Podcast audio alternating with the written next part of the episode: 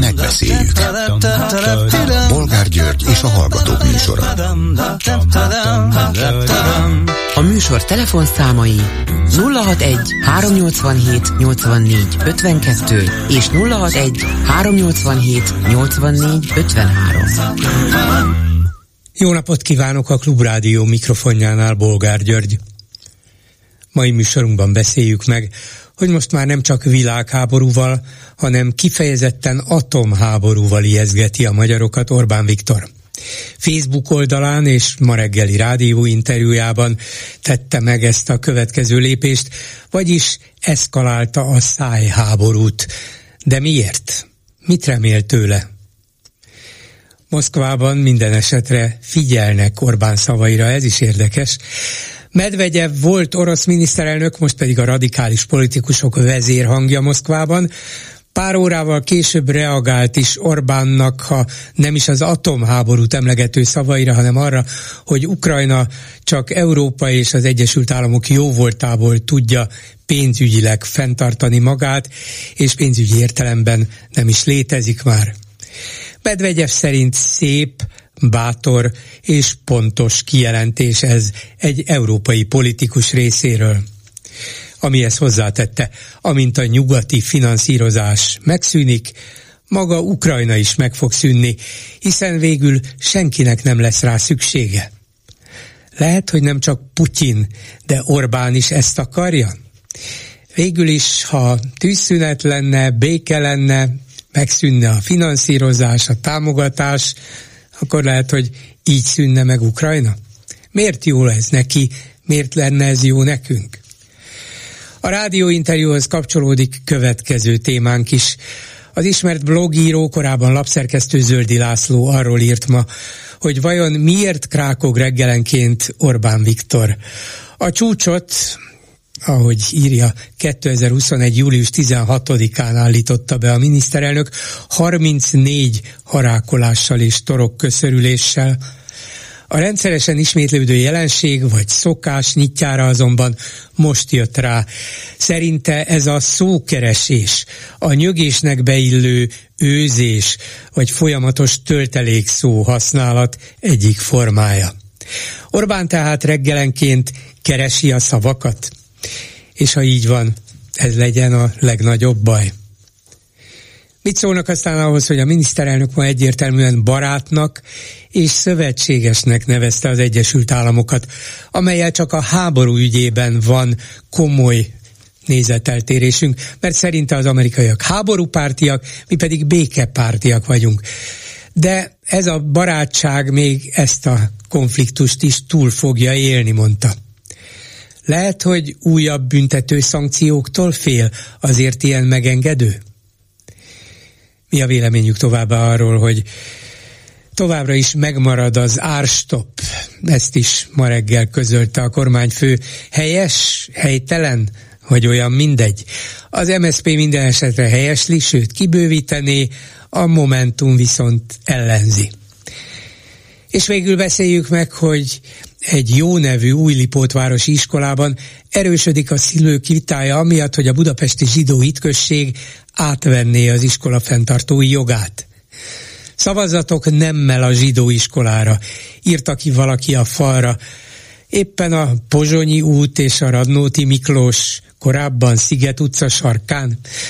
Kicsit kellemetlen, vagy kicsit nehezen érthető? Vagy tulajdonképpen vannak eltemetett, de néha felszínre kerülő régi előítéletek ott is. Telefonszámaink még egyszer 387 84 52 és 387 84 53. Hívjanak bátran, az első jó fél óra csak az önöké. Itt egy telefonáló, jó napot kívánok! Jó napot kívánok! Üdvözlöm Bolgáról és a rádió hallgatókat, Szabó Károly nevem.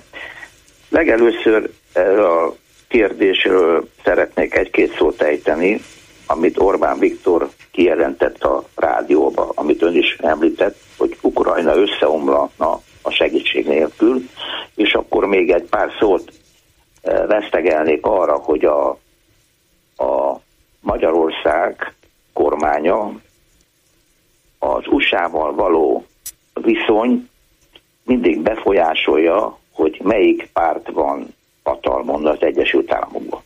Akkor kezdjük Ukrajnával.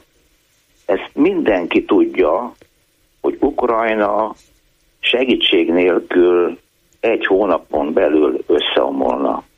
Először is eh, katonailag, másodszor gazdaságilag. Tudomásom szerint az USA cirka 45-46 milliárd dollár segítséget küldött a háború kezdete óta Ukrajnának hadfelszelésbe. Ugyanakkor a Világbanktól vett fel kölcsönt, az Európai Unió támogatja, nem beszélve arról a gazdasági segítségről, hogy Ukrajnából áramlik be a mezőgazdasági termény, a tojás, a baromfihús, a gabona, amit nem tudna értékesíteni máshol, mert nem tudnál elszállítani a fogyasztási helyről. Ez egy, egy, ez, egy, ez egy lényeges dolog. Most az, hogy milyen kimenetele lesz a háborúnak, azt élő ember nem tudja megmondani. Valószínűsítem, hogy az fog történni, hogy senki nem fog nyerni. Nyilvánvaló, hogy nem. Az oroszok, a Putyin, haló? Igen, itt vagyok, és figyelem a gondolatmenetet. A, az oroszok, a Putyin, aki figyeli az eseményeket, valamilyen, hát politikai oknál fogva nem totális háborút vír Ukrajnával, csak egy bizonyos kontingens, amit meg is határozott, hogy különleges eh, művelet. Katonai művelet, különleges katonai van, művelet. Mert, mert meg tudná oldani, biztos. És a fegyverzettel is kapcsolatban én úgy látom, hogy e, poénkodnak, hogy milyen tankokat küld oda, hát azokat el kell használni. Az első vonali technológiát nem minden esetben használja. Ennek több oka van. Elképzelhető, hogy gondol egy teljes eszkalációra, amikor a NATO-val is szembe kéne nézni szárazföldi hagyományos háborúba, és akkor minden lehet. Tehát minden, minden elképzelhető.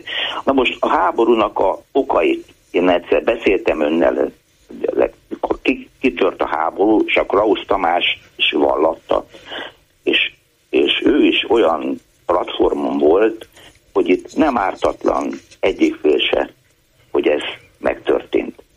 Először is Oroszországnak Krím, a melegtengeri kikötő az létfontosságú.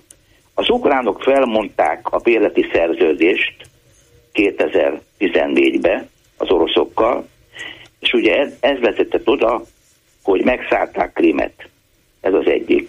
A másik, a Minszki egyezmény semmiféle haladást nem mutatott, mert az ukránok elszabadulták. Ezt Merkel, Angela Merkel is megmondta, kipöccsintette, de a cél az volt, hogy Ukrajnát felfegyerezzék. Ez így volt bolgáról? Ilyen így nem, nem, nem, nem így volt. A Minszki szerződést nem tartotta be egyik fél sem, folyamatos összetűzések voltak, de végül is ott volt egy agresszió áldozata, ez volt Ukrajna, és elfoglalták Ukrajna egy részét a szeparatisták vagy lázadók, de azok valójában orosz, Oroszország katonai támogatásával Igen.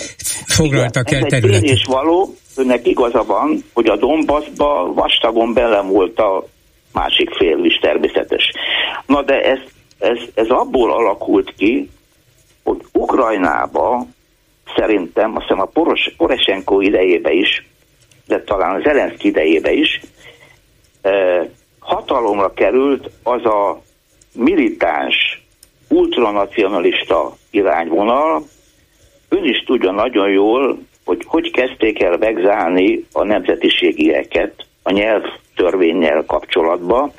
Tehát kutyául bántak a nemzetiségekkel. És Ukrajnában nem tudom hány millió, de nagyon sok orosz él. És tudjuk nagyon jó, hogy a magyar nemzeti kisebbségben is Kárpátalján mit műveltek. Tehát ez, ez, ez Igen, én értem ezeket, és ezekben van is igazság, de azt hiszem a dolgot, hogy a vitát, vitát lezárhatja Szinetár Miklósnak, aki nem csak kiváló művész, hanem nagyon okos és a világ dolgait követő gondolkodó is. Azt mondta a közelmúltban, hogy lehet, hogy az oroszoknak több dologban is igazuk volt a háború előtt, de amióta kirobbantották a háborút, megindították a háborút, semmilyen dologban, semmiben nincs igazuk. És ez a dolog lényege, mert lehetett volna vitatkozni joggal, alappal, különböző dolgokról, lehetett volna diplomáciai, gazdasági, egyéb nemzetközi segítséget keresni, találni, különböző platformokat, hogy hogyan, milyen módon oldják meg a vitás kérdéseket. Abban a pillanatban, amint Oroszország a hadsereghez nyúlt, semmiben sincs igaza, és ez a dolog lényege. Olyan, hogy ne legyenek viták szomszédos országok között, hát elég kevés példa van erre, ma is vannak ilyen viták.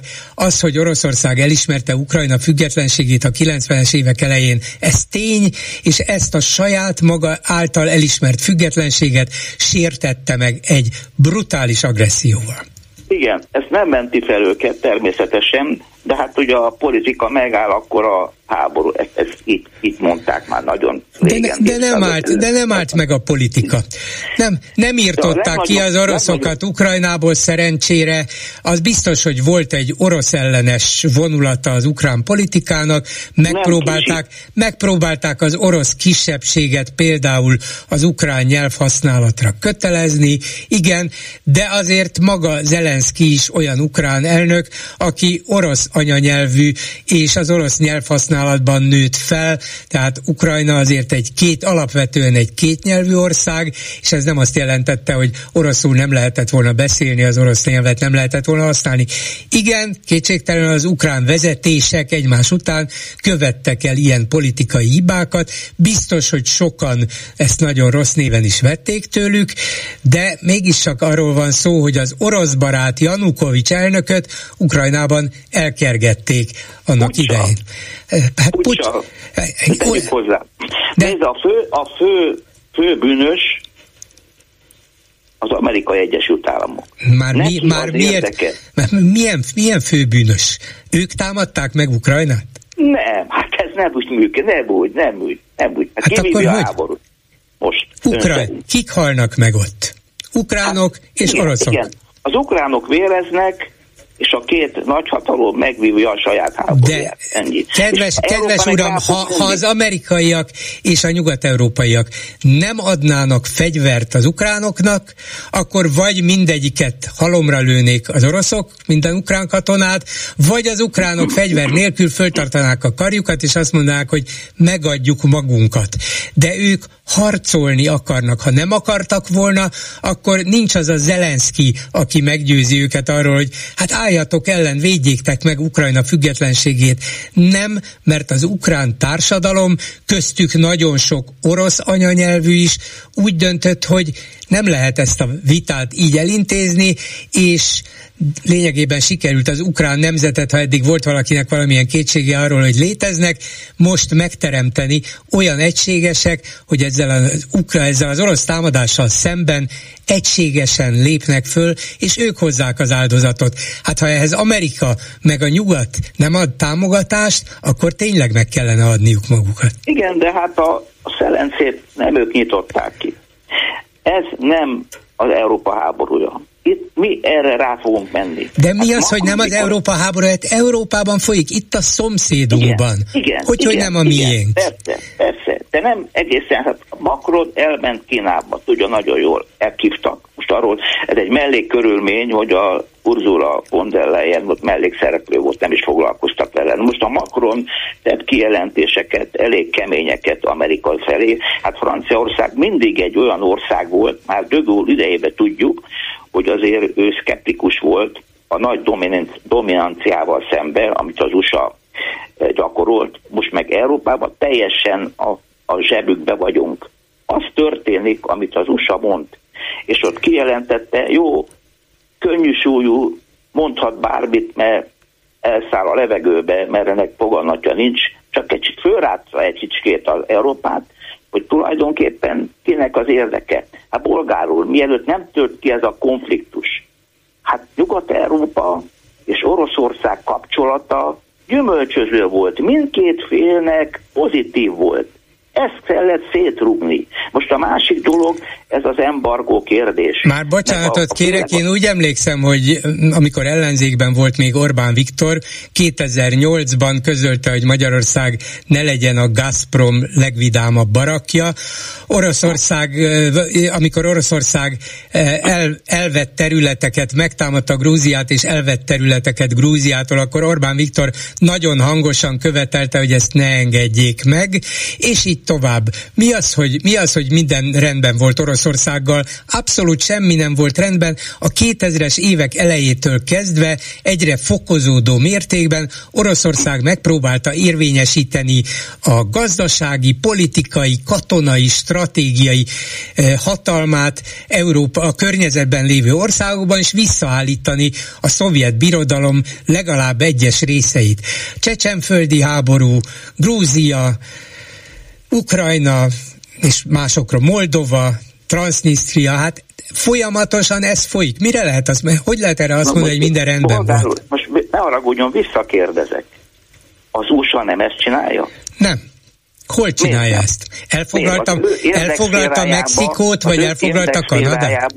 Ugyanezt csinálja. Hol? Hol csinálta ugyanezt? Erről van szó, hogy most ez a multipoláris világ fog kialakulni, mert a távol-keleti hatal, feltörekvő hatalmakat, Kína, India, nem lehet figyelem még kívül lenni. Nem, nem lehet, nem, nem lehet, csak azt akarom mondani, hogy az Egyesült Államok kétségtelenül sok helyen beavatkozott a világban, katonailag is, de nem azért, Igen. hogy elfoglalja azokat az országokat, és a maga hatalma, maga területi, terüle, területe alá terelje, mint ahogy az oroszok teszik, hogy kiépítsen egy nagyobb birodalmat, hanem hogy megakadályozza a vele szemben álló egyre erőszakosabb, és egyre, és nem, nem egyre, hanem ki kifejezetten diktatórikus hatalmak előretörését. Ez történt Vietnámban is egy ideig megpróbáltak a szovjet és a kínai diktatúrával szemben fölépíteni és megvédeni egy dél, dél-vietnámi rendszert, vagy egy vietnámi rendszert. Ez történt másutt is a világban, a közel-keleten is, sok hibával, sok áldozattal, de sehol nem azért, hogy amerikai gyarmatbirodalmat, vagy egy egyre növekvő amerikai birodalmat de nem elég az, hogy befolyás szerez. Ezt hívják soft powernek.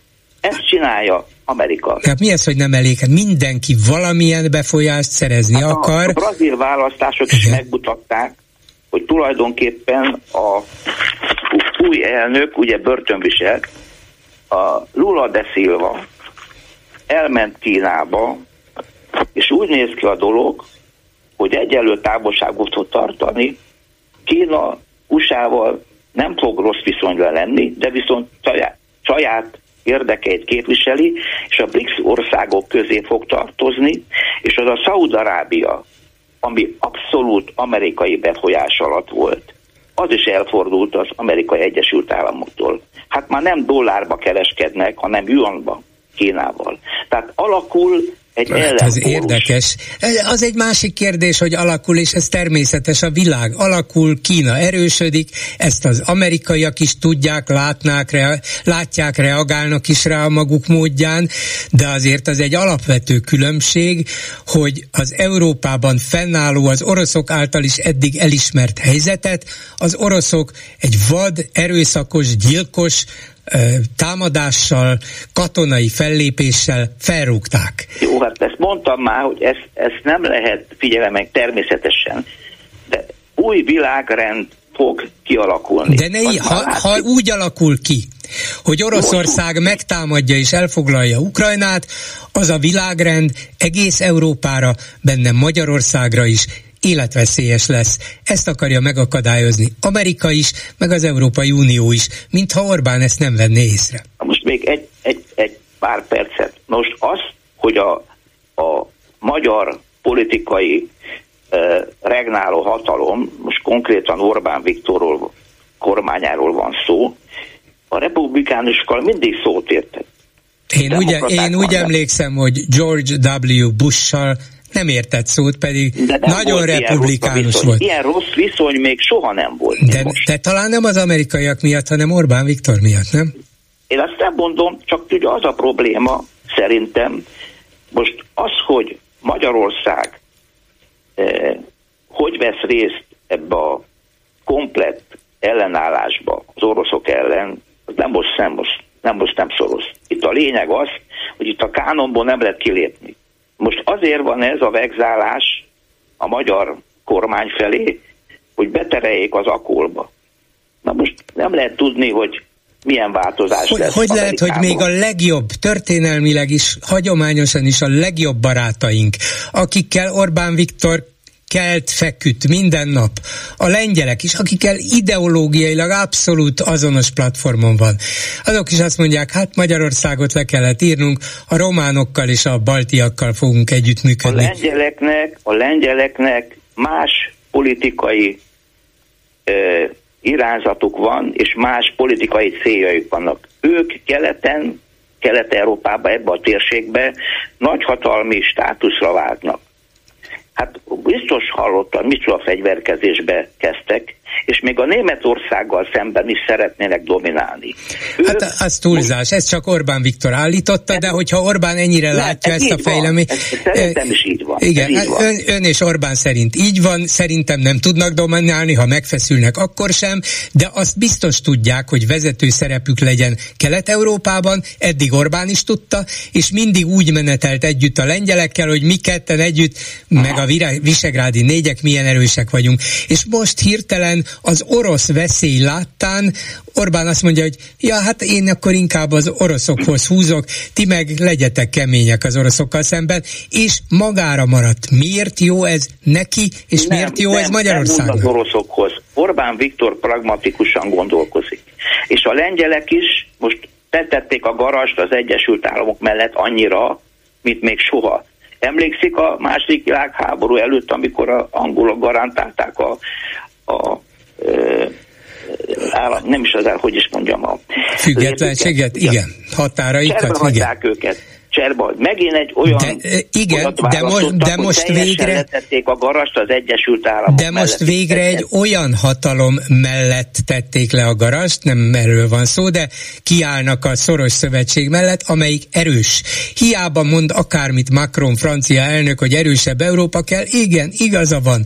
Csak amíg Európa nem erős, amíg nem tudja megvédeni magát, és nem tudja csak az Egyesült Államok segítségével, addig a levegőbe beszél.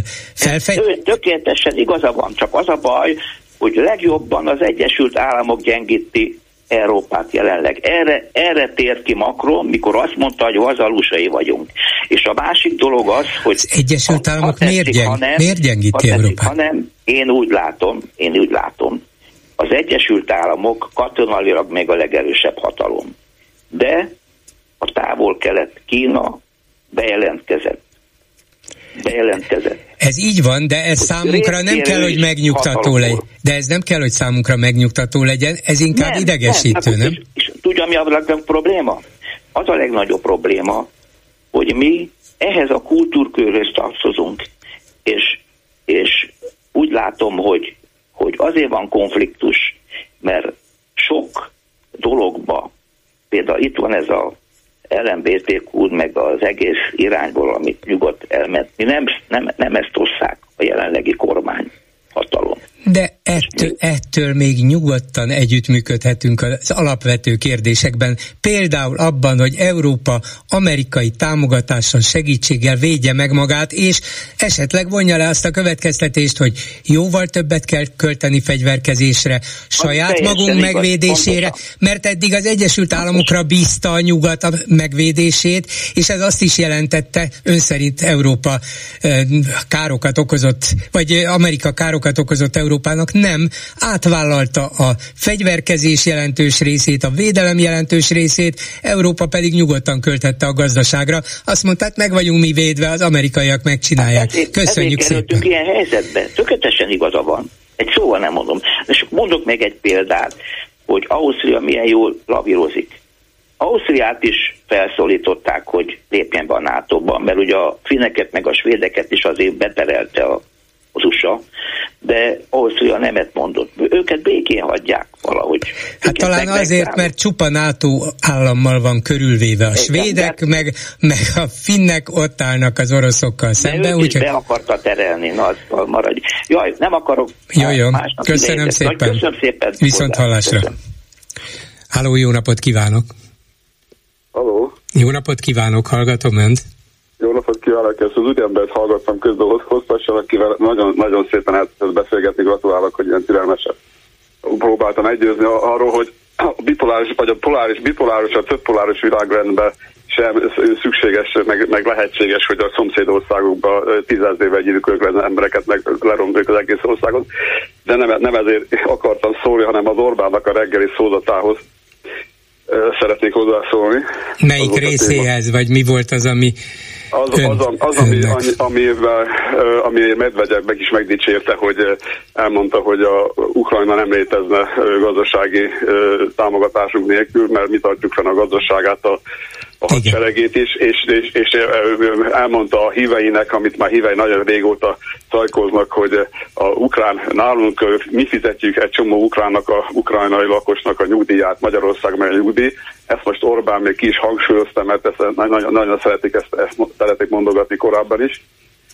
Csak az a baj, hogy én másképp látom ezt a, a Medvegye, Medvegyevtől is, meg Orbántól is, hogy lehet, hogy a híveinek akart ezt mondani, de mit csinált Orbán ezzel? Elismert az, hogy Ukrajna, Európa, a NATO és az e- Európai Unió szerves része, mert mi támogat, a mi támogatásunk nélkül nem tudnának szegények eh, talpon maradni.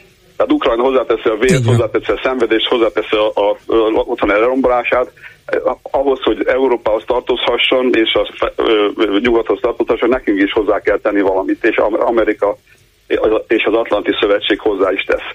És Orbán tulajdonképpen ebben, ebben a mondatával, amit a saját híveinek szánt egy egy, egy egy, egy, egy süketelést, egy tulajdonképpen ezt elismerte. Az így van, így van, és a Medvegyev tett rá még egy pontot, hogy igen, nagyon Olyan. igaz, hogyha nem így megszüntetnék a támogatást, Ukrajna megszűnne létezni. Hát éppen van. erről van szó. Hát, hát akkor ez a... Ez a mondjuk, igen. Így van.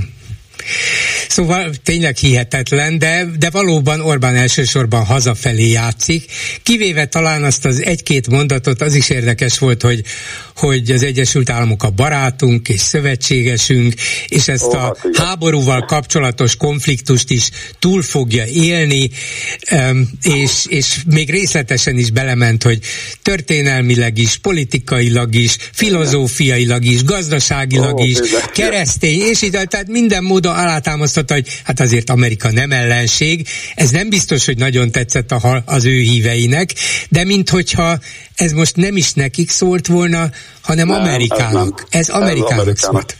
Ugye?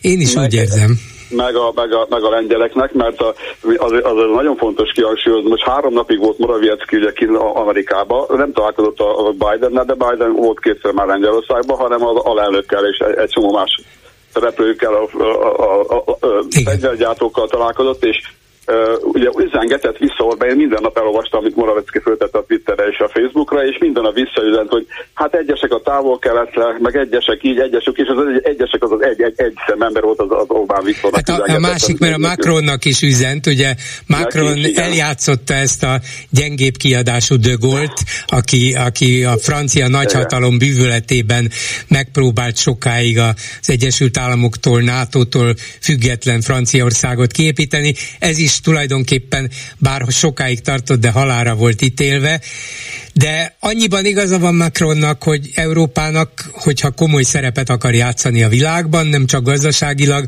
akkor katonailag is meg kell erősödnie, akkor lehet igazi politikai nagyhatalom együtt. De akkor is csak együtt, mert épp ez a Igen. dolog lényege. Ha együtt Európa megerősödik és megerősíti magát katonailag, akkor viszont egységes külpolitika kell, egységes védelmi politika kell, hozzáteszem nagyjából egységes gazdaságpolitika is, ez mind ellene mond annak, amit Orbán Viktor legalábbis szavakban képvisel.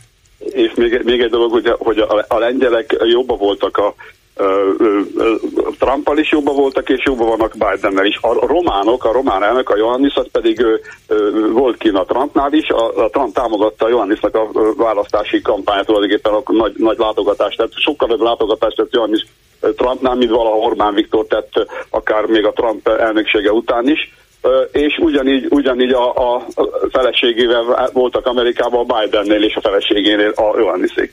Tehát a románok és a, és a lengyelek nem beszélnek a levegőben, meg nem hülyeséget hadoválnak a saját választó csapatuknak megtartásáért, hogy amerikai barátunk, úgy barátunk, hanem azok tesznek is. Tehát azok mind a két párt vagy ideológiai szövetséggel Amerikába jó kapcsolatot ápolnak, mindegy, hogy ki van hatal, ki van kormányon, ők Amerikában vannak jobban. Orbán pedig próbál cirkuszolni ebben a ö, ö, putinizmus, Orbánizmus, Trumpizmussal próbál, ezt, ezt, ezt próbál össze, összegyúrni egy ideológiává, és ezzel föntartani a kis magyar választó rétegét, vagy választó csoportját, de hát ez egyre nagyobb ellentmondásokat szül az ő. Igen, de egyelőre az a nem olyan kis választói háttere az nem, nem veszi észre, vagy nem hajlandó észrevenni az ellentmondásokat. Ha lát nem, is nem. benne, azt mondja, hogy ez azért van, mert Orbán olyan ravasz, úgy veri át az ellenfeleinket, hogy itt látszólag össze-vissza beszél, pedig nagyon jól tudja ő, hogy hogy beszél, szóval kritikátlanul átveszik azokat a marhaságokat is, amiket Orbán elmond, és nem hányják a szemére. Bocs, de azért volt, aki, aki, aki, aki elszólta magát, az a Boros Borosin ezzel elszólta magát, amikor a szövetségesének nevezte az, orosz az szövetségesének nevezte Magyarországot, azért ez nagyon tetszett. Igen, igen, igen, hát persze, mert praktikusan mégiscsak erről van szó, hogy ennyire kilógunk a nyugati sorból, és ennyire barátkozunk feltűnően, de még a, a gesztusok szintjén is az oroszokkal. Igen. Hogy aztán ez mire jó, Tényleg nem hát tudom. Hát arra, hogy vár, Orbán most várakozik, még mindig nem tett le arról, hogy, a, hogy, a, hogy a, az oroszok ott sikert érnek el Ukrajnába. Egyre, egyre kevésbé valószínű ez. Én, én abba bízok, amiben mások is bíznak, hogy ha meg lesz a, az ukrán ellentámás, ami meg lesz, az biztos, hogy meg lesz, hogy akkor az olyan sikerekkel fog elérni, ami lezárja ezt, a, ezt az egész cirkuszt, még talán a háborút is. És akkor, akkor talán, hogyha valami döntő katonai sikert érnének el, akkor talán tényleg lehet tárgyalni, akkor még az ukránok is magabiztosabban mondhatják, na jó, nem, nem nyertünk vissza mindent, nem foglaltunk vissza mindent, de talán most már érzitek, hogy nektek nem lesz sikeretek, üljünk le és tárgyaljunk. És az ukránok szegények, amelyet, hogy háborúznak, dolgoznak is, tehát ellentétben Orbának azt mondja, hogy már minden, Ukrán nem is működne, hogyha nem tolnák pénzzel. Ukrán igenis termel, most annyira, annyira termel, hogy ugye korábban még miatt nem voltak a nagy rakétálások az oroszok részéről, akkor energia, villamos energiát impo, exportált Európába is.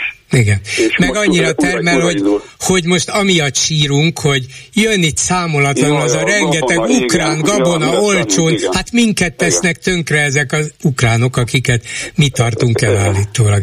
De persze mi tartjuk el több, alapvetően ez igaz, csak jellemző ez a kis stíluség, hogy amikor viszont tényleg segíteni kellene, és ráadásul az olcsó ukrán gabona a magyar áremelkedések letörésében segít is, csak a magyar termelőket érinti, legalábbis a gabona termelőket kellemetlenül, az már nem biztos, hogy az állattenyésztéket is kellemetlenül érinti, meg az élelmiszeripart is kellemetlenül érinti, szóval ez is egy sok, de rögtön el lehet kezdeni sírni, hogy na hát ez az ukrán dömping, mentsenek meg bennünket. Igen, csak Ukrajna, Ukrajna, Ukrajna dolgoznak, mert egy háborúnak dolgoznak is, mondom, hogy helyre fogják állítani az energiarendszereket, és, és mivel hogy az iparuk annyira nem tud most felvenni, tudnak exportálni villamos energiát. Igen. Még most is, most is a, a, a, a helyreállítás után az oroszok rakétálást abba hagyták, majd pihentetik az oroszok, hogy tartalék a rakétáikat, ők be vannak tojva, ugye most egy kis szélcsend van ott a, a rakétázásban, mert ugye hát ők is erőt gyűjtenek, hogy az ukránok is. Igen. Köszönöm, az, az köszönöm szépen, köszönöm viszont hallásra. A telefonnál pedig Bauer Tamás, közgazdász, egyetemi tanár, volt országgyűlési képviselő. Szervusz Tamás! Szervusz, jó üdvözlöm a hallgatókat! Tegnap itt a műsorban egy hallgató javaslatára elkezdtem egy mondjuk így beszélgetés sorozatot. Lakner Zoltánnal beszéltem tegnap arról, hogy mi az akadálya az ellenzéki pártok szorosabb együttműködésének, van-e köztük alapvető különbség a legfontosabb alapkérdésekben, vagy akár részkérdésekben, egészségügytől, külpolitikáig, gazdaságpolitikától, társadalom vagy, vagy szociális politikáig, és Lacknerennek végül is az volt az összegzése, hogy vannak különbségek, de ezek szerint nem olyan nagyok, hogy akadályozniuk kellene a szorosabb együttműködést. Neked mi erről a véleményed? Hát én úgy látom, hogy a különbségek, hát azt mindannyian tudjuk, hogy a nem, tudom, nem tudom, hogy, nem tudom, hogy ki mondta, de vagy nem, csak lehet, hogy elment a hangod. Adáig hallottam, hogy a különbségek, mondtál valamit utána? Döntőek. Na látod, ez kimaradt. Uh-huh. A jelenlegi ellenzéki pártok egy önkényúalmi rendszerben magukat a demokrácia híveinek mondják, de hát a demokrácia hívei is lehetnek jobboldaliak és baloldaliak, liberálisok és nevezük úgy antiliberálisok, szocialisták, és így tovább. Na most azért ezek lényeges különbségek, ezekről szól, ezekről a különbségekről szól szerte a világon a demokratikus politika. De hogy konkrétabbak legyünk, Két nagyon nyilvánvaló különbséget említenék, amiről mindenki tud. Az egyik a nemzeti kérdésben. A demokratikus koalíció kifejezetten ellenzi a Fidesznek a nemzeti kérdésben való politikáját, nem helyesli a kettős állampolgárságot és a határon túlélőknek a választó jogát, abból a nagyon egyszerű megfontolásból, hogy hát mindenki ott vegyen részt a döntésekben, ahol a döntések őt érintik. Tehát ezzel szemben a többi ellenzéki párt olyannyira elfogadja a Fidesznek ezt a gyakorlatát, hogy ugye a, annak idején az MSZP elnöke és miniszterelnök azzal ment el Kolozsvárra, néhány évvel azután, hogy az MSZP elnöksége bocsánatot kért a romániai magyaroktól, magyaroktól azért, hogy úgy szavazott az MSZP a 2004-es népszavazáson, hogy szava, szava, szavazott. Tehát azért ment el, hogy hát segítsenek nekik, mert kampányolni akarnak Erdélyben is, amire ugye azt a választ kapták, hogy fölösleges, mert az erdélyi magyarok úgy is tudják, hogy a Fideszre fognak szavazni. Tehát ők egyetértenek a Fidesz politikájával ebben a nagyon alapvető kérdésben. Annak ellenére, annak ellenére, hogy ez nem hoz se nekik, se a jobbiknak mondjuk szavazatokat Erdélyben vagy sehol. Igen, a Fideszen kívül senkinek nem hoz szavazatokat, de nem is ez a kérdés, hanem az a kérdés, hogy ez a dolog elvileg és a nemzetközi jogi gyakorlat szempontjából helyes, ilyen a nemzetközi gyakorlatot, vagy ellentétes, valahol ellentétes. De mondok egy egészen más. De még mielőtt mondanál egy másik példát, és annyira fontos, alapvető kérdés ez az úgynevezett nemzetpolitika a magyar társadalom számára, hogy számít ez valamit az ellenzéki pártok együttműködésében. Az egyik így gondolja, a másik úgy, de ettől még a külpolitika nyugodtan lehet demokratikus, Európa párti, nyugatpárti, nem? Egy másik különbséget. A DK azt mondja, hogy Európai Egyesült Államok, vagyis helyesli az európai integrációnak az elmélyítését, tovább folytatását a jelenlegi állapotokhoz képest. Más, a többi ellenzéki párt ettől rendszeresen elhatárolódik. Például a jobbik olyan fogalmazást hallottam, hogy új kiegyezésre van szükség Nyugat-Európa és Kelet-Közép-Európa között. Tehát nem azt mondja, hogy is csatlakozzunk a Nyugat-Európában követett normákhoz, amit mondjuk a DK is mond meg, de a Momentum is mond, hanem ö, valahol középen kell megtalálni együttműködés alapját. Ez lény, amit a Jobbik mond, az lényegében a Fideszével azonos ebben a kérdésben. Tehát itt a külpolitikában a Magyarország világon belüli helyének a jövőjét illetően szerintem alapvető nézetkülönbségek vannak a mai ellenzéki pártok között, és hogy hadd menjek tovább egy nagyon egyszerű ügyre, a, a Momentum és a más felfogásban a Jobbik is azt mondja, hogy azonnal meg kellene szüntetni az úgynevezett álsapkákat. Az MSZP azt mondja, hogy meg kell tartani, sőt, ki kell terjeszteni ez egészen más felfogás. Az egyik egy modern, a nyugati világ gyakorlatát követő felfogás, a másik pedig, amit az MSZP képvisel, az visszamutat a szocializmusba, ugyanúgy, mint a Fideszé.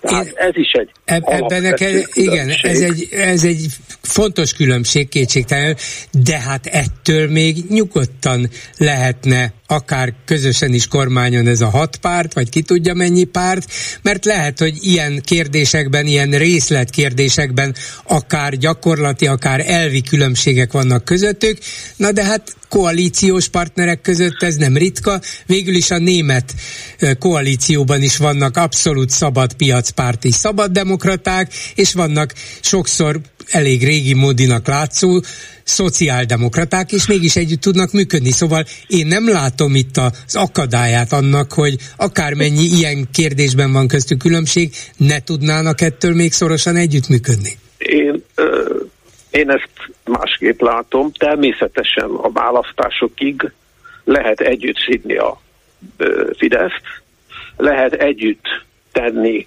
teljesíthetetlen jóléti ígéreteket, amiben kétségkívül a Jobbiktól az MSZP-ig és a DK-ig nagy az egyetértés, különböző, de azért mindenki ígérget, ígérget és ígérget, és megjegyzem, semmit nem ér el vele.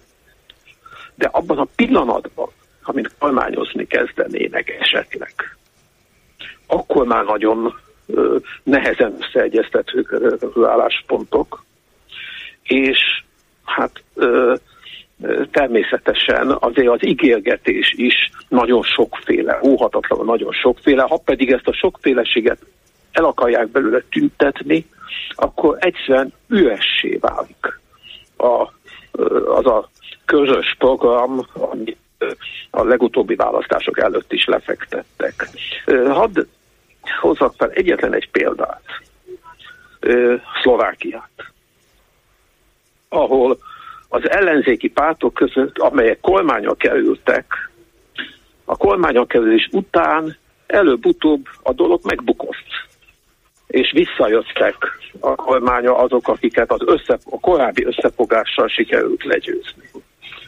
Tehát most is ö, megbukott a koalíció, a ö, korábbi ellenzék koalíciója a Ficóékkal szemben, korábban a Mecsárral szemben létrejött koalíció is felbomlott, mert a nagyon különböző pártok koalícióját mondjuk a Zuindának sikerült 7 évig föntartani, de utána a Radicsová kormány is sem tudta kitölteni az idejét, most a Matovics, majd Hegel kormány sem tudja kitölteni az idejét, mert amikor kormányozni kell, akkor olyan mélyek a különbségek ezek között a pártok között.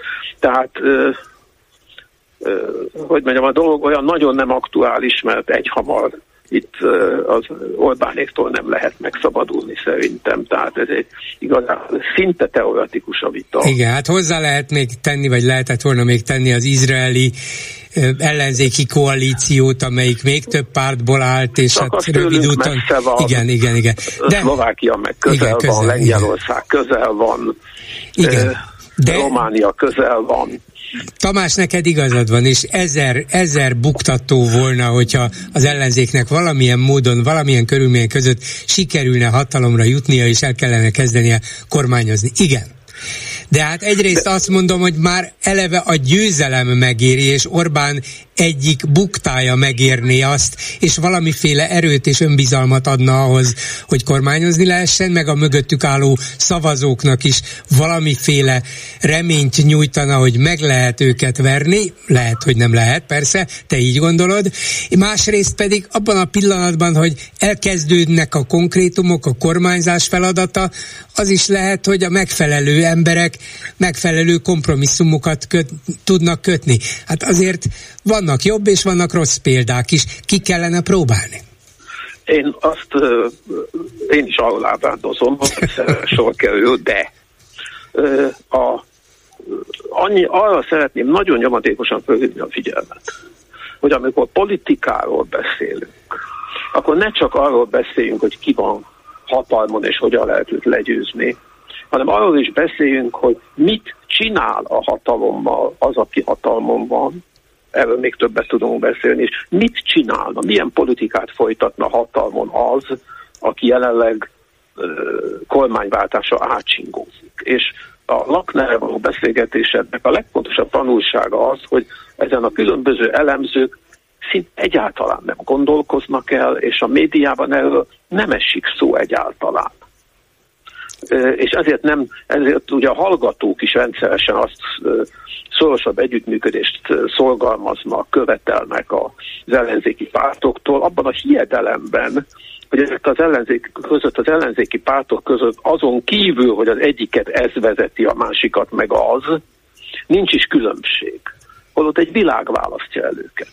De az a világ, ami elválasztja őket a Fidesztől, vagyis, hogy a Fidesz kiépített lényegében egy egypárti, majdnem diktatórikus államot, vagy legalábbis önkényuralmat, amelyben egyetlen személy szava a döntő és meghatározó, és ezzel szemben minden ellenzéki párt egyöntetően azt mondja, hogy ezt a rendszert meg kell szüntetni, fel kell számolni, ezt a ezt a központilag irányított az oktatástól az egészségügyön át a, a gazdagságig, a kiosztott gazdasági, gazdagsági tulajdonig menő rendszert úgy, ahogy van, meg kell szüntetni, vissza kell állítani a demokratikus intézményeket, fékeket, ellensúlyokat, és együtt kell működni Európával és az Unióval. Hát ez, ez az alapkérdés, az összes többihez képest másodlagosnak látszik.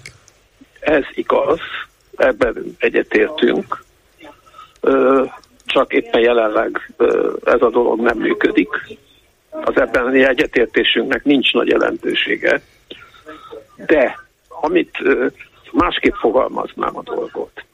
Én örülök annak, hogy van párbeszéd, mármint a párbeszéd nevű pártszerűség, pártocska, és gondolkodik a maga módján arról, hogy mi legyen Magyarországon. Annak is örülök, hogy van LMP, noha kevésbé áll, a gondolatai kevésbé állnak hozzám közel, mint a párbeszédé, vagy különösen, mint a BK és a Momentumé.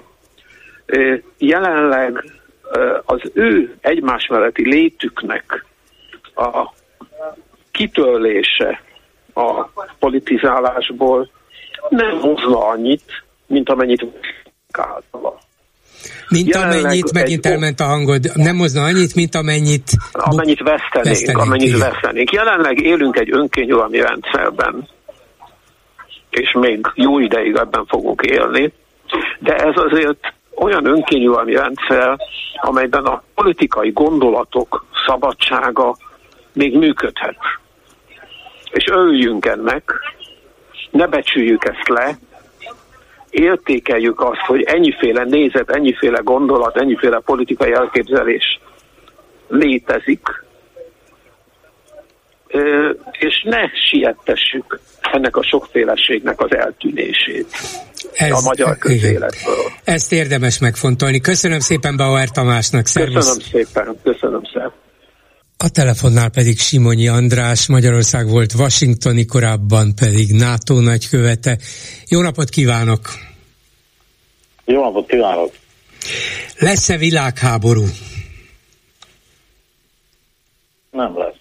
És elképedve látom, hogy Magyarországon egy ilyen világháborús pszichózis kezd kialakulni, amit én veszélyesnek tartok, és ezt nem kellene táplálni már pedig táplálják egyrészt hatalmas kormányzati propagandával, tele vagyunk olyan reklámfilmekkel, amelyek azt mutatják be, hogy Brüsszel meg Washington fegyverekkel pénzzel támogatja Ukrajnát, és most már vadászgépeket is küldenek, tankokat, és ha ez így megy, Orbán Viktor ma azt is előadta a rádióban, hogy az angolok olyan fegyverzetet küldenek, amelyben szegényített urán van, már pedig hát ha ez nem is atomfegyver, de már olyan atomszerű fegyver, valami ilyesmit mondott, szóval azt mondta, hogy folyamatosan minden héttel romlik a helyzet, az eszkaláció veszélye nő, a világháború egyre közelebb, és ha világháború lesz, akkor atomháború lesz. Úgyhogy föl van ez építve, ez a gondolatmenet. Miért hibás? Hát fel van építve, de rosszul van felépítve. Kezdjük a végén ezzel az angol fegyverrel.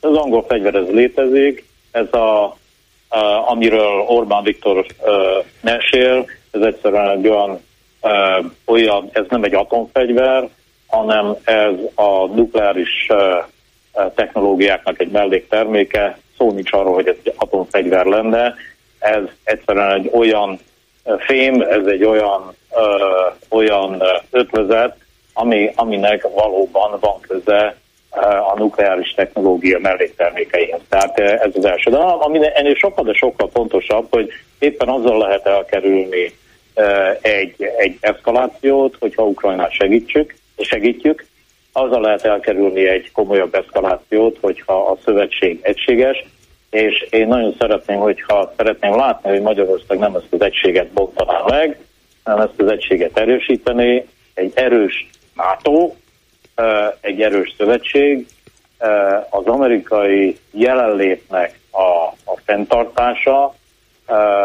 Európában, ez az, ami elkerülhetővé tesz egy eszkalációt, tehát azt mondani, hogy közel állunk és megyünk egy világháború felé, ez, ez egy nagyon veszélyes játék, ezzel el kellene hagyni.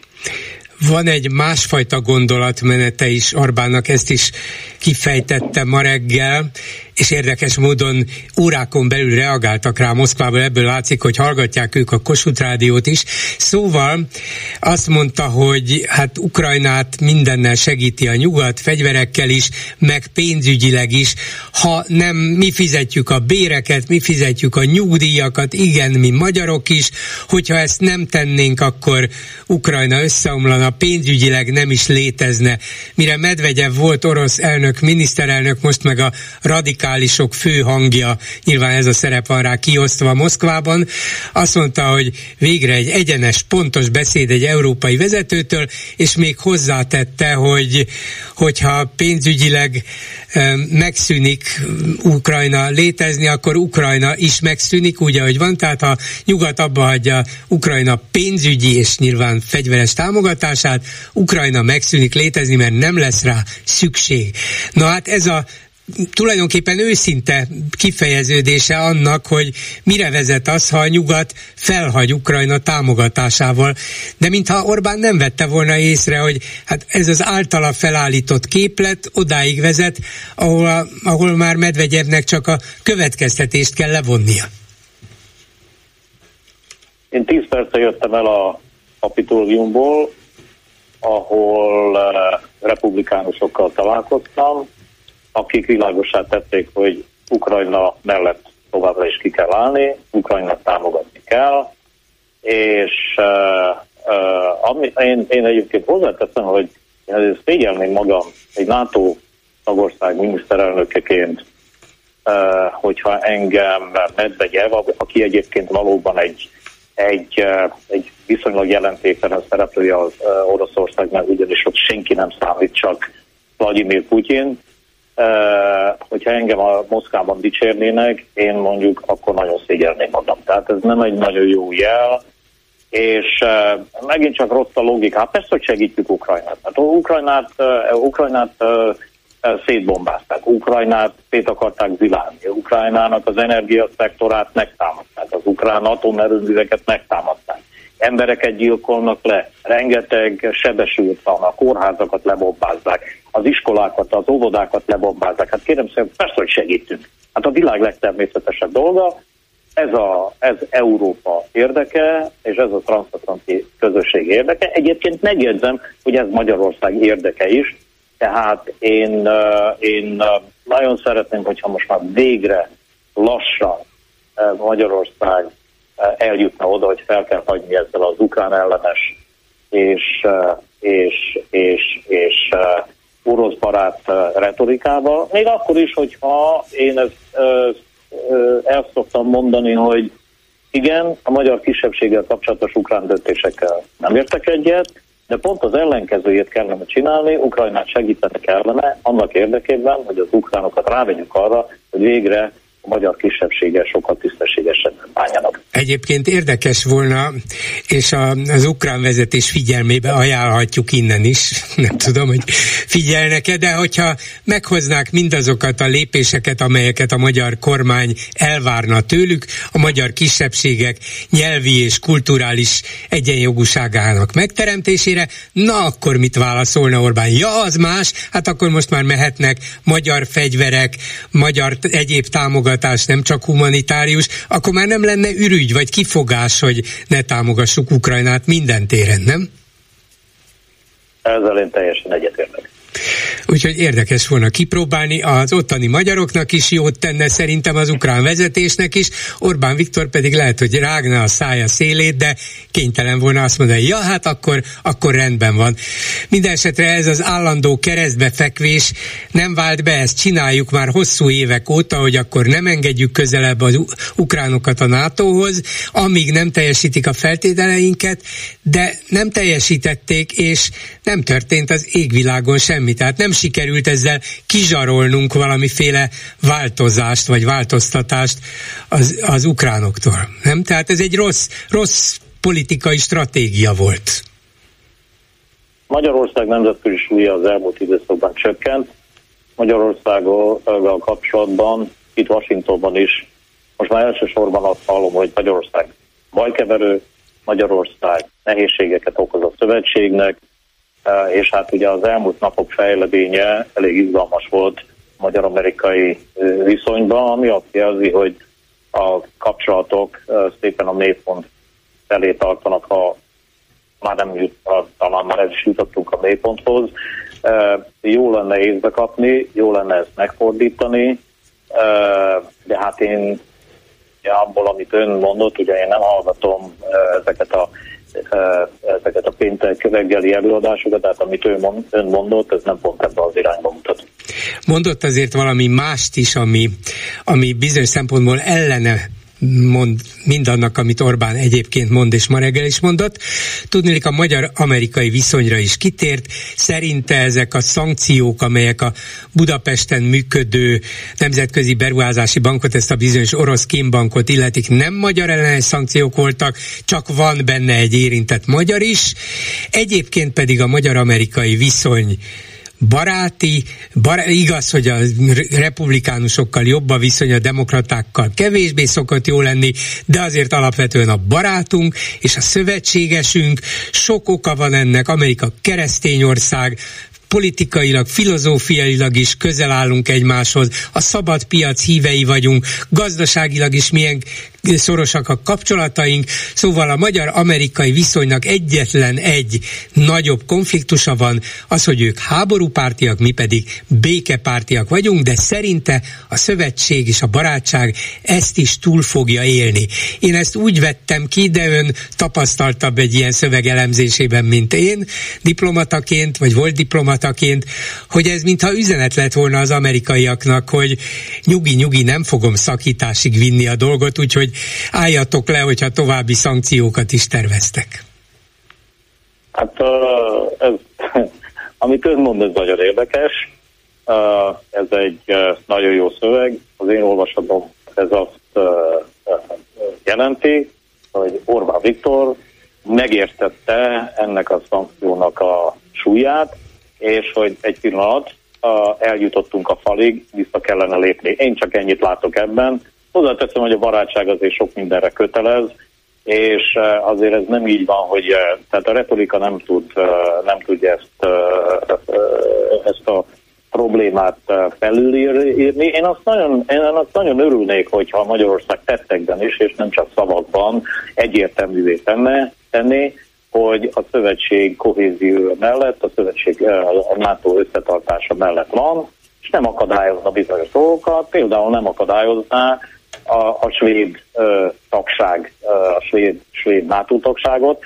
Én ezt, ezt látnám igazán fontosnak. A retorika, hát ö, jó ez a szöveg, de azért a retorika most ebben a helyzetben már nem lesz, ö, nem lesz elég.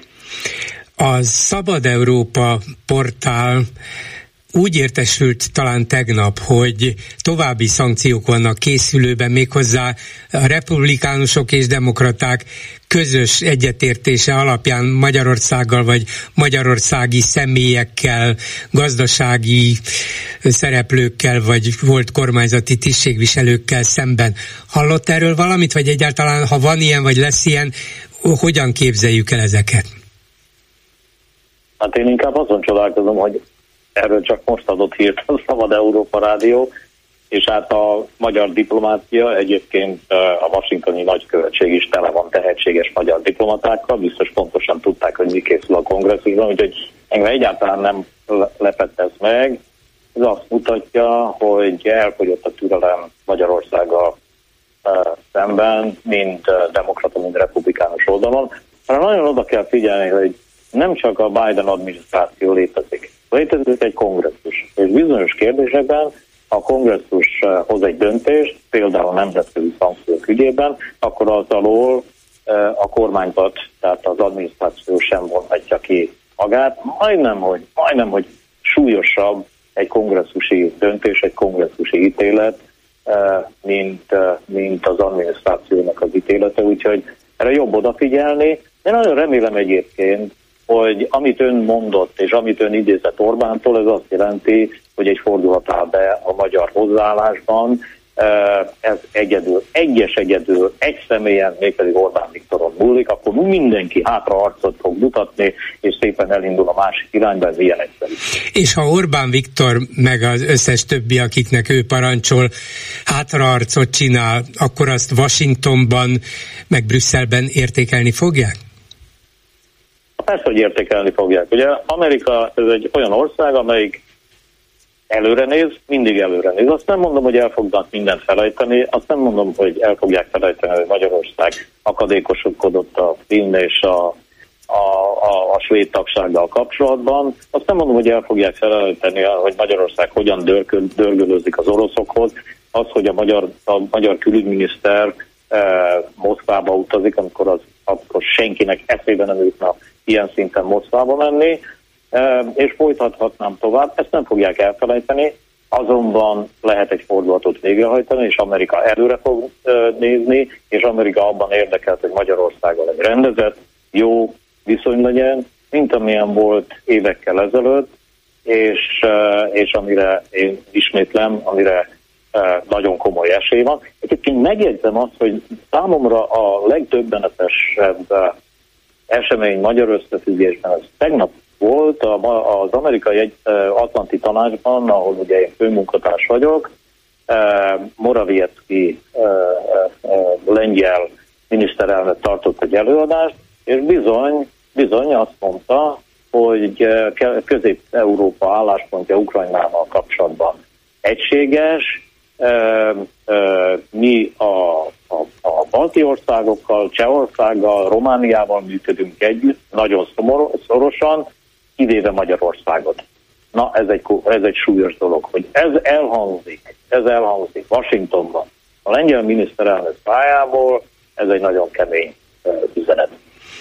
Hát igen, és itt meg úgy tesznek, mintha hát ez csak pillanatnyilag amiatt van, mert a lengyelek nem tudnak megszabadulni a történelmi, rossz történelmi tapasztalataiktól, nyilvánvalóan ez mozgatja őket, de az összes többi dologban remekül együttműködünk.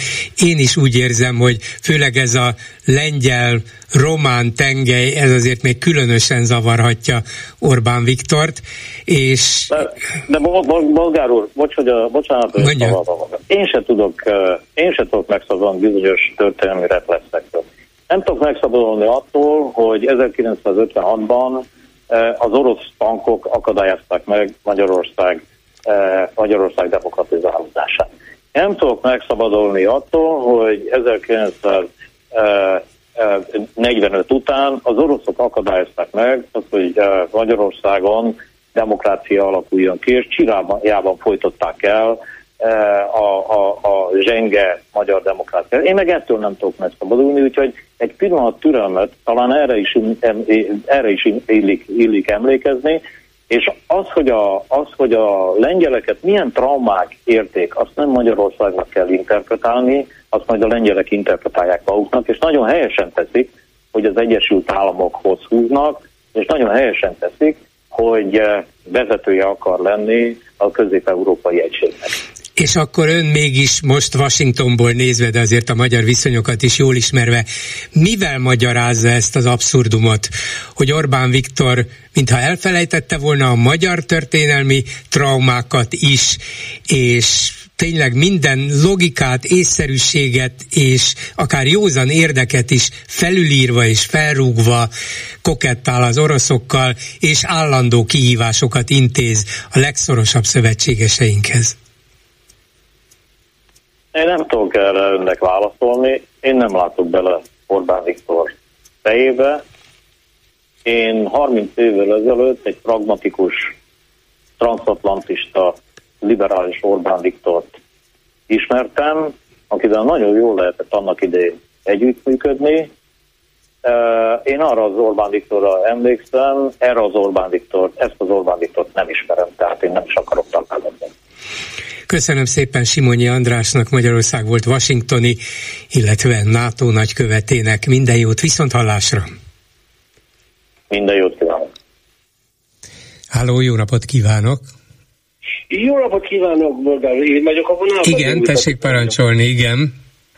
Hát ez nem a mai témához tartozik, de azért nagyon fontos dolog lenne megemlíteni, hogy a mai nap, vagy a holnapi nap, pontosan nem tudom, Európa legnagyobb gazdasági hatalma Németország lekapcsolta az utolsó három atom erőművét, ami hát egy óriási dolog, ugye? Hát nem, nem egy, nem egy agrárországról van szó, hanem egy tényleg egy óriási, és kijönnek atom, atom áram nélkül, vagy atomenergia nélkül.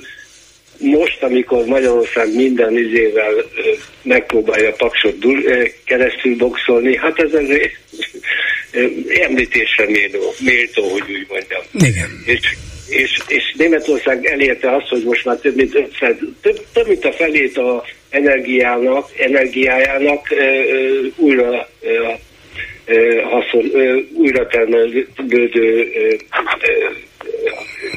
igen, ez, a, a, ezeket a modern zöld energiatípusokat, szélenergiát, napenergiát használ. A, a zöld energia több termelnek már, mint a foszilis energiából. Hát ez is egy óriási teljesítmény, ugye? Hát hogyne, hogyne. És mondjuk azt se felejtsük el, hogy a németek aztán tényleg leállították a, illetve hát leállították, az oroszok leállították nekik a gázszállítást, utána pedig a németek azt mondták, ja, ha ti így, hát akkor mi leválunk az orosz gázfüggőségről, és mégis, mégis életben maradt Németország, miközben itt Orbán folyton azt hangsúlyozza, hogy orosz gáz nélkül nem működik semmi. Hát Németország, így van, persze.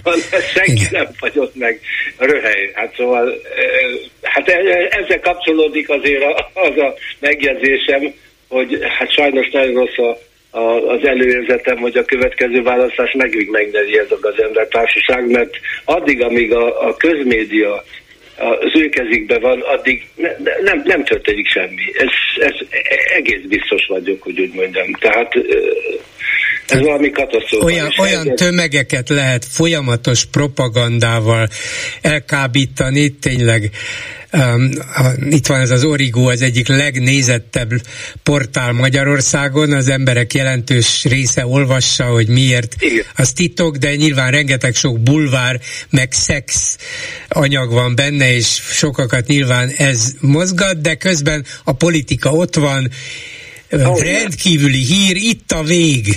Zelenszky több ezer katonát küldött a biztos halálba. Szóval amit Ukrajna csinál, az szörnyűség, az gyilkosság, az, az, az életveszély a világnak, amit Putyin csinál, hát az pedig érthető.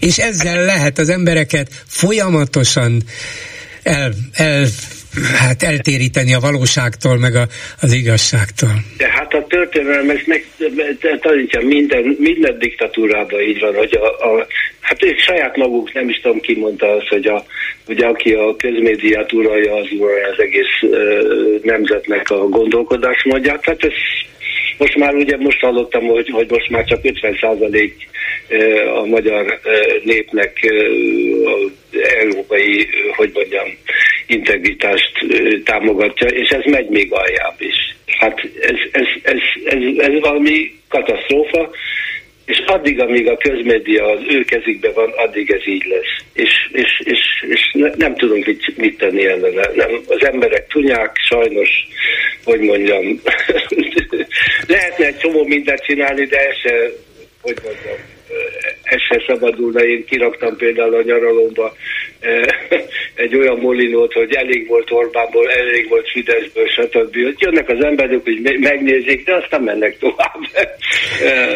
Ahhoz hát... képest ez, ez egy bátor dolog, mert lehetne olyan is, aki fog egy féltéglát és odavágja, szóval... Hát de van biztosítva a házuk. Értem, értem.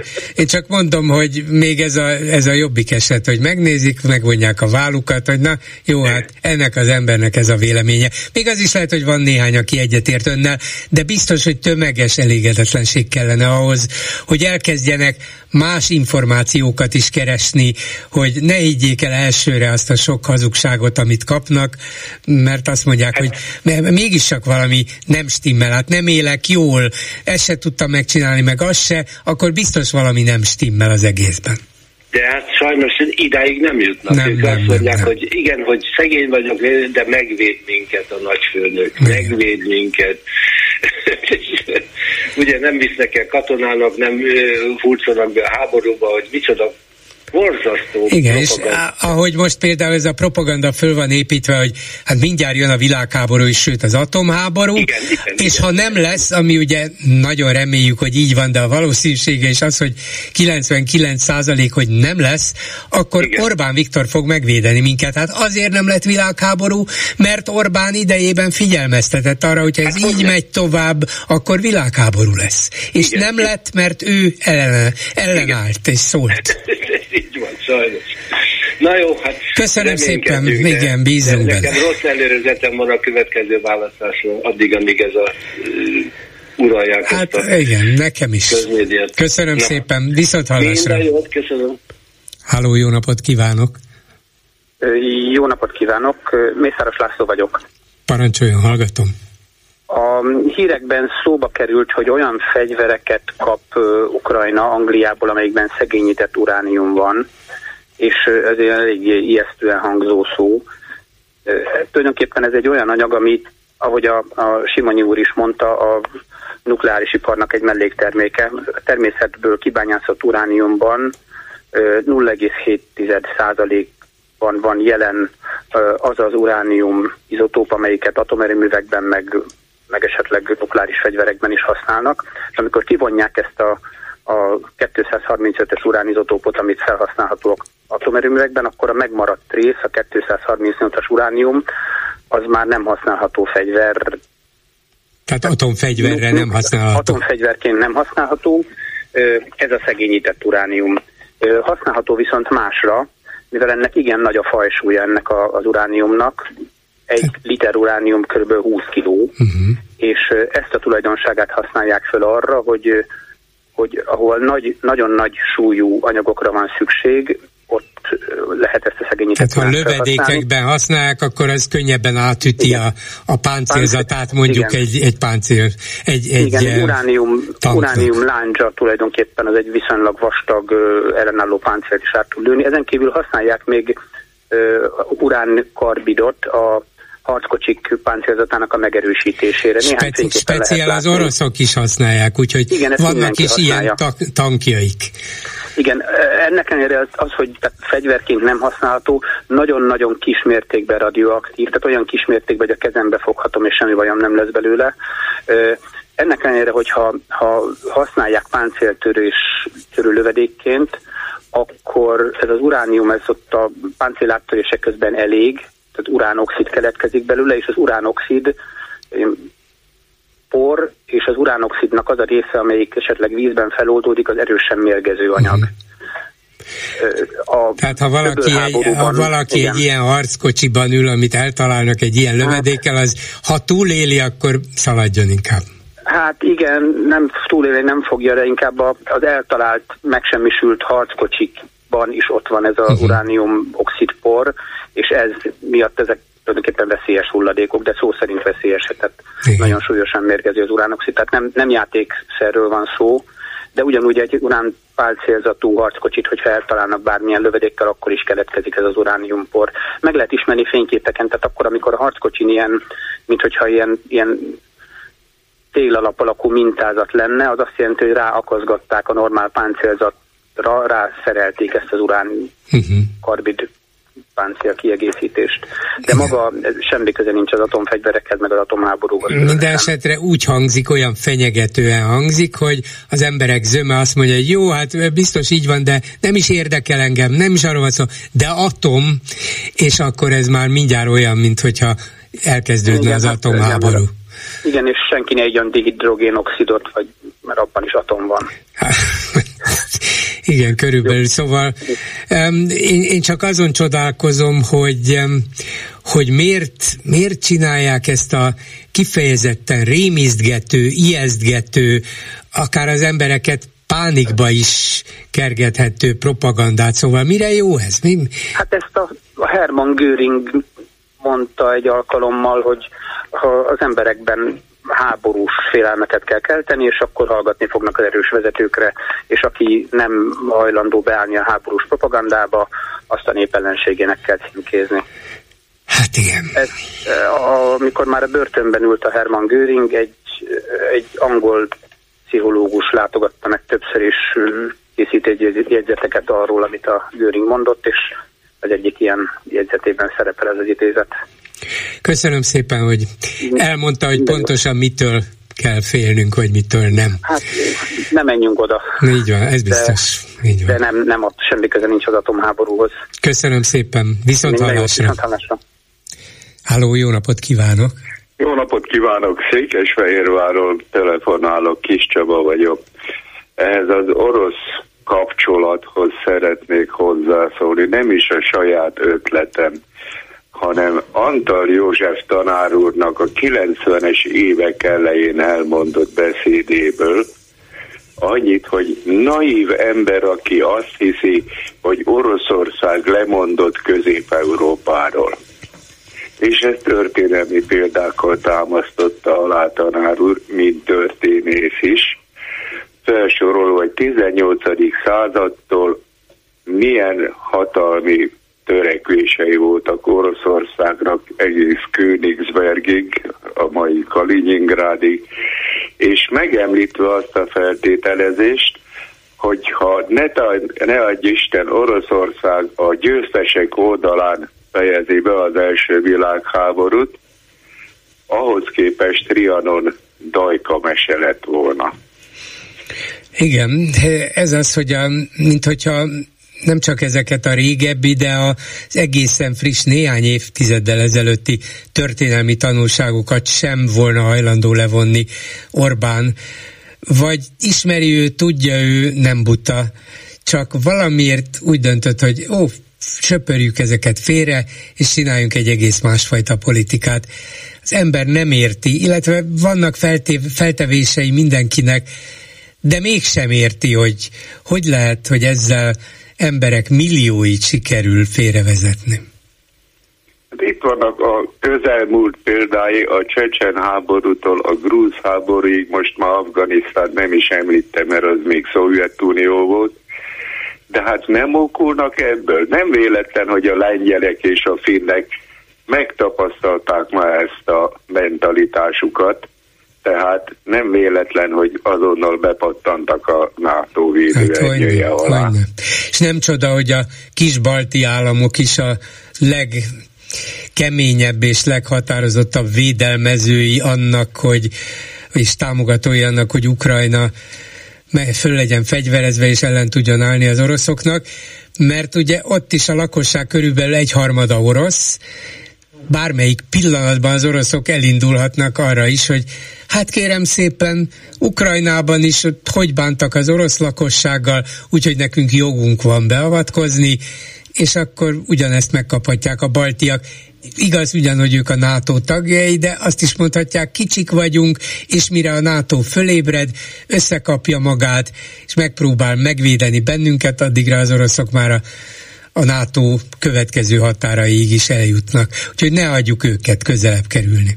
Igen, mert ez a katonai szövetség elég lassú reagálású hadtestnek tűnik, mert elég sokáig eltűrik, kezdve a krimi megszállástól, megértve annak a hátterét, de azért ott kellett volna megfogni rögtön. Igen, ott pró- próbálkoztak tovább. a szankciókkal, azokat is ellenezte Orbán, tegyük hozzá, de láthatóan ezek a gazdasági szankciók csak néhány évre állították meg az oroszokat, nem voltak azok sem elég kemények, nem voltak elég következetesek, és alapvetően például az energiát nem érintették, ezért aztán folyhatott tovább az energia alapú építkezés, fegyverkezés, szóval Oroszországot gazdaságilag nem rázta meg az a szankció sorozat, folytathatta nyugodtan az előkészületeket. Igen, az szegény Merkel asszonynak volt köszönhető, aki megpróbálta megszelidíteni az orosz medvét, de hát ennyire jutott vele.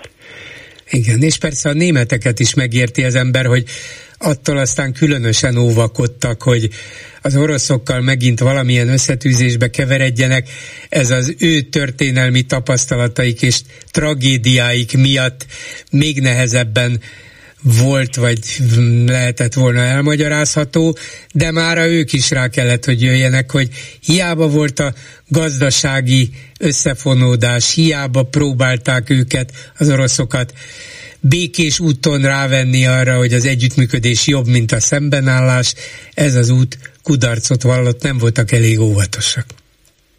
Hát igen, és azért a mostani miniszterelnöknek, aki némi erőltetett párhuzamot vonva a Antal József politikai örökösének kiáltotta ki magát, nem ártana, ha belenézegette időnként elődje beszédeibe, és tekintve azzal, hogy azért az mégiscsak egy gondolkodó ember volt, figyelembe is venné, amit mondott.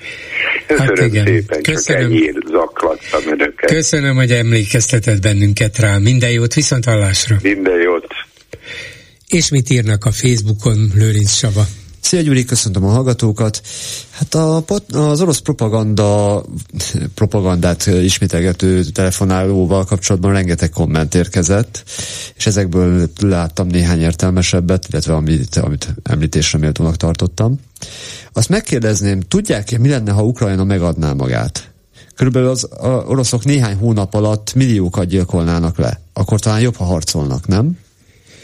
Hát nem tudjuk, hogy mi történne, de ha Ukrajna megadná magát, akkor biztos, hogy pillanatok alatt az oroszok átvennék a hatalmat, irányítást, biztos, hogy lennének gyilkosságok is, akár tömeggyilkosságok, um, olyan ürügyekkel, hogy na hát ezek voltak azok az ukránok, akik ellenünk a védekezést vagy a harcot irányították, bűnhődjenek meg, de hát az orosz birodalom kiépülése folyna megtorlásokkal, és ki tudja milyen fenyegetésekkel. Hát miért, miért állnának meg? Ugye az volt a kérdés 2014-ben is, amikor a Krím megszállása és a, a Donetszki úgynevezett köztársaságok létrehozása után megálltak, hogy miért állnának meg itt? Hát van még, amit akarnak, az volna az orosz érdek, hogy menjenek tovább, de akkor nyilván úgy döntöttek, hogy egyelőre ennyi is elég lesz, de csak néhány évre volt elég. Hát nem vártak vele túl sokat, hogy úgy mondjam.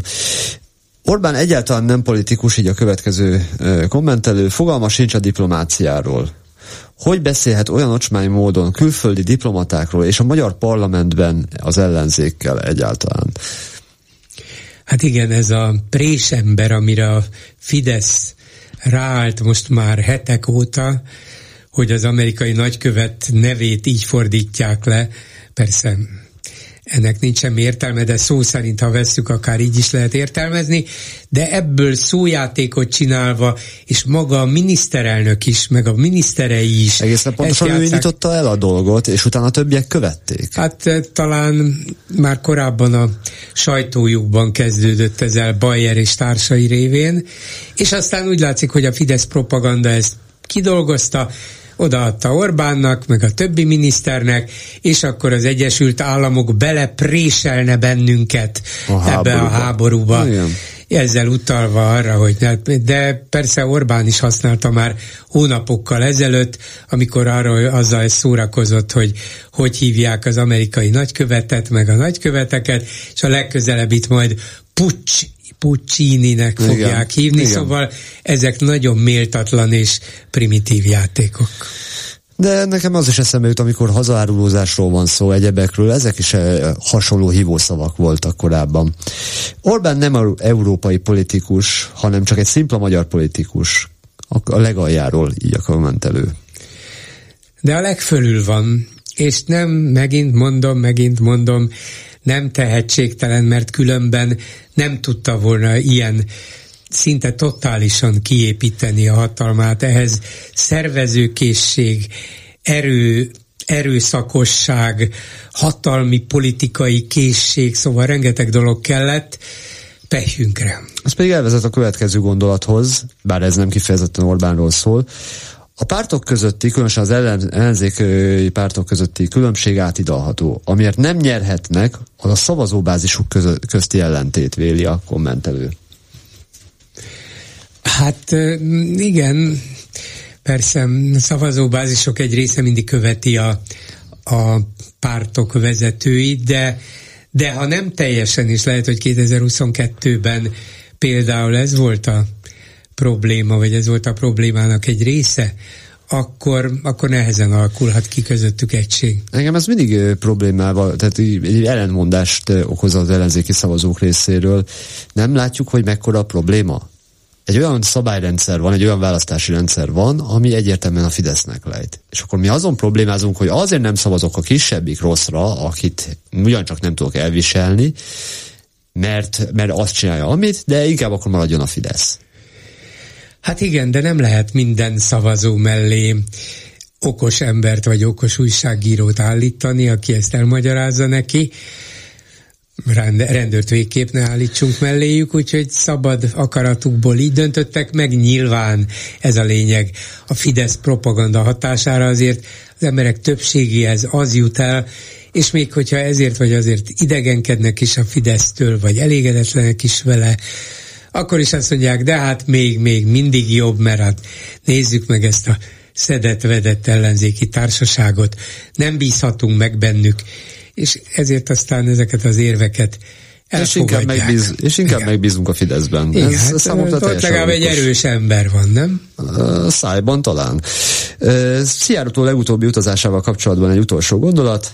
A legjobb komment, amit uh, Szijjártó Facebook oldaláról szereztem, írja a kommentelő, elmehetné éjjel futni egyet Freetownban. hát ez bátorságra valna, való, valna valóban. Igen. Ennyi lett volna a Köszönöm szépen. Egy hallgató a vonalban, jó napot kívánok. Halló, halló. tiszteletem. Parancsoljon, hallgatom. Négy tiszteletem, Imre vagyok, a nevem és a telefonszámom a, a hölgyeknél. Igen. Örülök, hogy sikerült találkoznunk. Tisztelt Bolgár úr, először is üdvözlöm a, a kedves klubrádiót, és az összes hallgatóját az egész világon. A, a magam, magam buta módján szeretnék ehhez az ukrán háborúhoz hozzászólni. Igen. Ö, nem tudom, jó történelmi párhuzamot ö, vonok erre azzal, amit most mondok. Volt, volt a magyar történelemben egy nagyon nagy hadsereg tábornok, úgy hívták Görgely Artur. Görgely Artur, amikor letette a fegyvert, mert a cári és a, a császári hadseregek előtt nem akart a maradék gyenge kis haderejét feláldozni, hanem inkább letette a fegyvert. Na most Ukrajna körülbelül ugyanott tart. Viszont Zelenszkijből soha nem lesz uh, Görgely Artur. Én megértem, persze, gondolja, ő védi az országát, az ő országa már végül is uh, már csak a nyugattól függ, hogy létezik, hogy van. Mert csak a nyugati uh, támogatásból, a nyugati fegyverekből és a saját emberanyagából dolgozik, am, am, amiből valamelyik egyszer csak el fog fogyni, az oroszokéból viszont nem. Magyarország elveszítette a területének kétharmadát, és itt élünk, vagyunk mi. Én kövessen meg, azt mondom, hogy Ukrajna veszítse azt a kis területet, de maradjon meg országként, és ne veszítsen el több embert, civilt, katonát, gyermeket, bárkit, hanem próbáljanak meg valahogy kompromisszumra jutni, mert így, mert így tényleg csak, csak a halál, a halál, és egyre jobban, egyre több eszkalálódó háború ennek nincs értelme. Nézze, Én... az, abban egyetértünk, hogy nincs értelme a háborúnak, csak tegyük hozzá ezt a háborút az oroszok indították, az oroszok követik el a háborús bűnöket, az ukránok pedig védekeznek, de ha az ukránok nem akarnának védekezni, akkor Zelenszky semmit nem tehetne. Abban a pillanatban, hogy ő azt mondaná, hát tudjátok mit, tegyük le a fegyvert, aztán marad, ami marad Ukrajnából, őt söpörné el az ukrán társadalom, olyan erős az orosz ellenesség, és olyan erős az elszántság, hogy nincs olyan politikai vezető, aki túlélni azt, hogy ő most föladja. Ebben önnek teljesen igaza van, és ha én lennék az Zelenszky, persze, hogy nem adnám föl a fényes vagyonomat, meg, meg a többit, mert egyébként tudva levő, hogy ő bizony nagyon gazdag ember ettől függetlenül, viszont hozzáteszem, viszont hozzáteszem, hogy tisztába kell lennie, és gondolom tisztába is van az országának a teljesítő képességével. Hiába a nagy nemzeti védelem, meg, meg, meg, meg hazaszeretet, de képtelenek lesznek, és a nyugat segítségével főképpen nem, főképpen azért nem, mert eszkalálódik a helyzet, amikor az angolok azt mondják, hogy majd szegényített urán tölteteket fognak az, a, az ukránoknak adni, egyre jobban sodrunk bele a háborúba. Hozzáteszem, hozzáteszem, nem, tehát én ellenzéki vagyok, de ezt nem lehet csinálni, mert csak folyamatosan sodródunk bele a háborúba. Zelenszkinek tudomásul kéne venni, hogy ezt valahol be kéne fejezni, mert még több embert visz a sírba, még több embert áldoz föl, nem csak katonát, hanem polgárembert, civil embert, mindenkit. De én azt nem értem, hogy mi, miért... a kétharmadát. Igen, de azt nem értem... ő is az egyharmadát az országának, de legyen de békés, és nem meg ön, több ember. Ön könnyen feladja Ukrajna egyharmadát, mert nem az öné. De ki, mi, miért mondhatjuk mi azt, hogy adjátok föl, adjátok ezt az egészet, ez az ő döntésük, ez az egyik dolog, és miért Zelenszky szólítja föl arra, hogy hagyja abba, miért nem Putyinnak üzen erről a helyről, egyik se fogadja meg persze, de hát ha valakinek üzenni kell, akkor az Putyin. Hagyja abba, forduljon vissza, menjen vissza oda, ahonnan jött. Részben, részben egyetértek, egyetértek önnel, bolgárul tisztelettel részben egyetértek ön, önnel, a Putyint ugye nem tudom felszólítani. De hát az Zelenszkit miért tudja? Felszólítani, de, de, de ö, megkérdezte valaki, megkérdezte valaki azokat az embereket, akik, akik nyomorban, akik a szegénységben, akik a reménytelenségben élnek, hogy ők mit szeretnének. Ukrajnában, Ukrajnában meg, megkérdezték, hogy nem. Vannak közvéleménykutatások, és ezek azt a meghökkentő eredményt hozzák folyamatosan, hogy az ukrán nép abszolút többsége, 80-90 százaléka, köztük az orosz nyelvűek is. Azt mondják, hogy nem szabad föladni. Az oroszokat vissza kell verni oda, ahonnan jöttek. Egy pillanatra se jusson senkinek az eszébe letenni a fegyvert. Úgyhogy igen, megkérdezték, nem Zelenszky háborúja ez, az ukránok védik magukat rengeteg áldozattal, és ezért nagyon sajnáljuk őket, és el is ismerjük az áldozatukat, de nem Zelenszkit kell felszólítani a háború befejezésére, hanem azt, aki elkezdte, és aki folytatja, és őt Putyinnak hívják. Ebben tökéletesen igaza van. Valóban a Putyinnak tényleg le kéne állnia, és el kéne tűnnie, de, de ettől függetlenül, ettől függetlenül azért az, azok, az, azok az ukrán emberek, akik, akik szenvednek, azok, azok szerint, illetve szerintem teljesen mindegy, hogy Zelenszky vagy Putyin ártatlanul szenvednek és, és menekülniük kell, és visszautalok ismételten a Görgely tábornok úrra. Tegyük le a fegyvert, és inkább beszéljünk, és veszítsünk valamennyit, de legyen meg a béke, és ne harcoljunk az utolsó katonáinkig, az utolsó emberünkig a halálba, és semmit nem nyerünk vele. Értem. Köszönöm szépen, hogy hívott. Viszont hallásra. Köszönöm, minden jót kívánok. Ezzel a megbeszéljük mai műsora véget ért készítésében közreműködött Bencsik Gyula, Lőrinc Csaba, Kelecsényi Krisztina Kismária és Csorba László, Bolgár Györgyöt hallották, viszont hallásra jövő héten, de még előtte elmondom, hogy 144 millió 945 ezer forint gyűlt össze a számlánkon, úgyhogy Arató András szavaival élve talán már felsóhajthatunk, hogy lényegében sikerült, és gondolom még jön is a hétvégén pénz, úgyhogy nagyon köszönjük, élve maradunk, és dolgozni fogunk önökért. Viszont hallásra! Ez a műsor sem jöhetett volna létre az önök támogatása nélkül.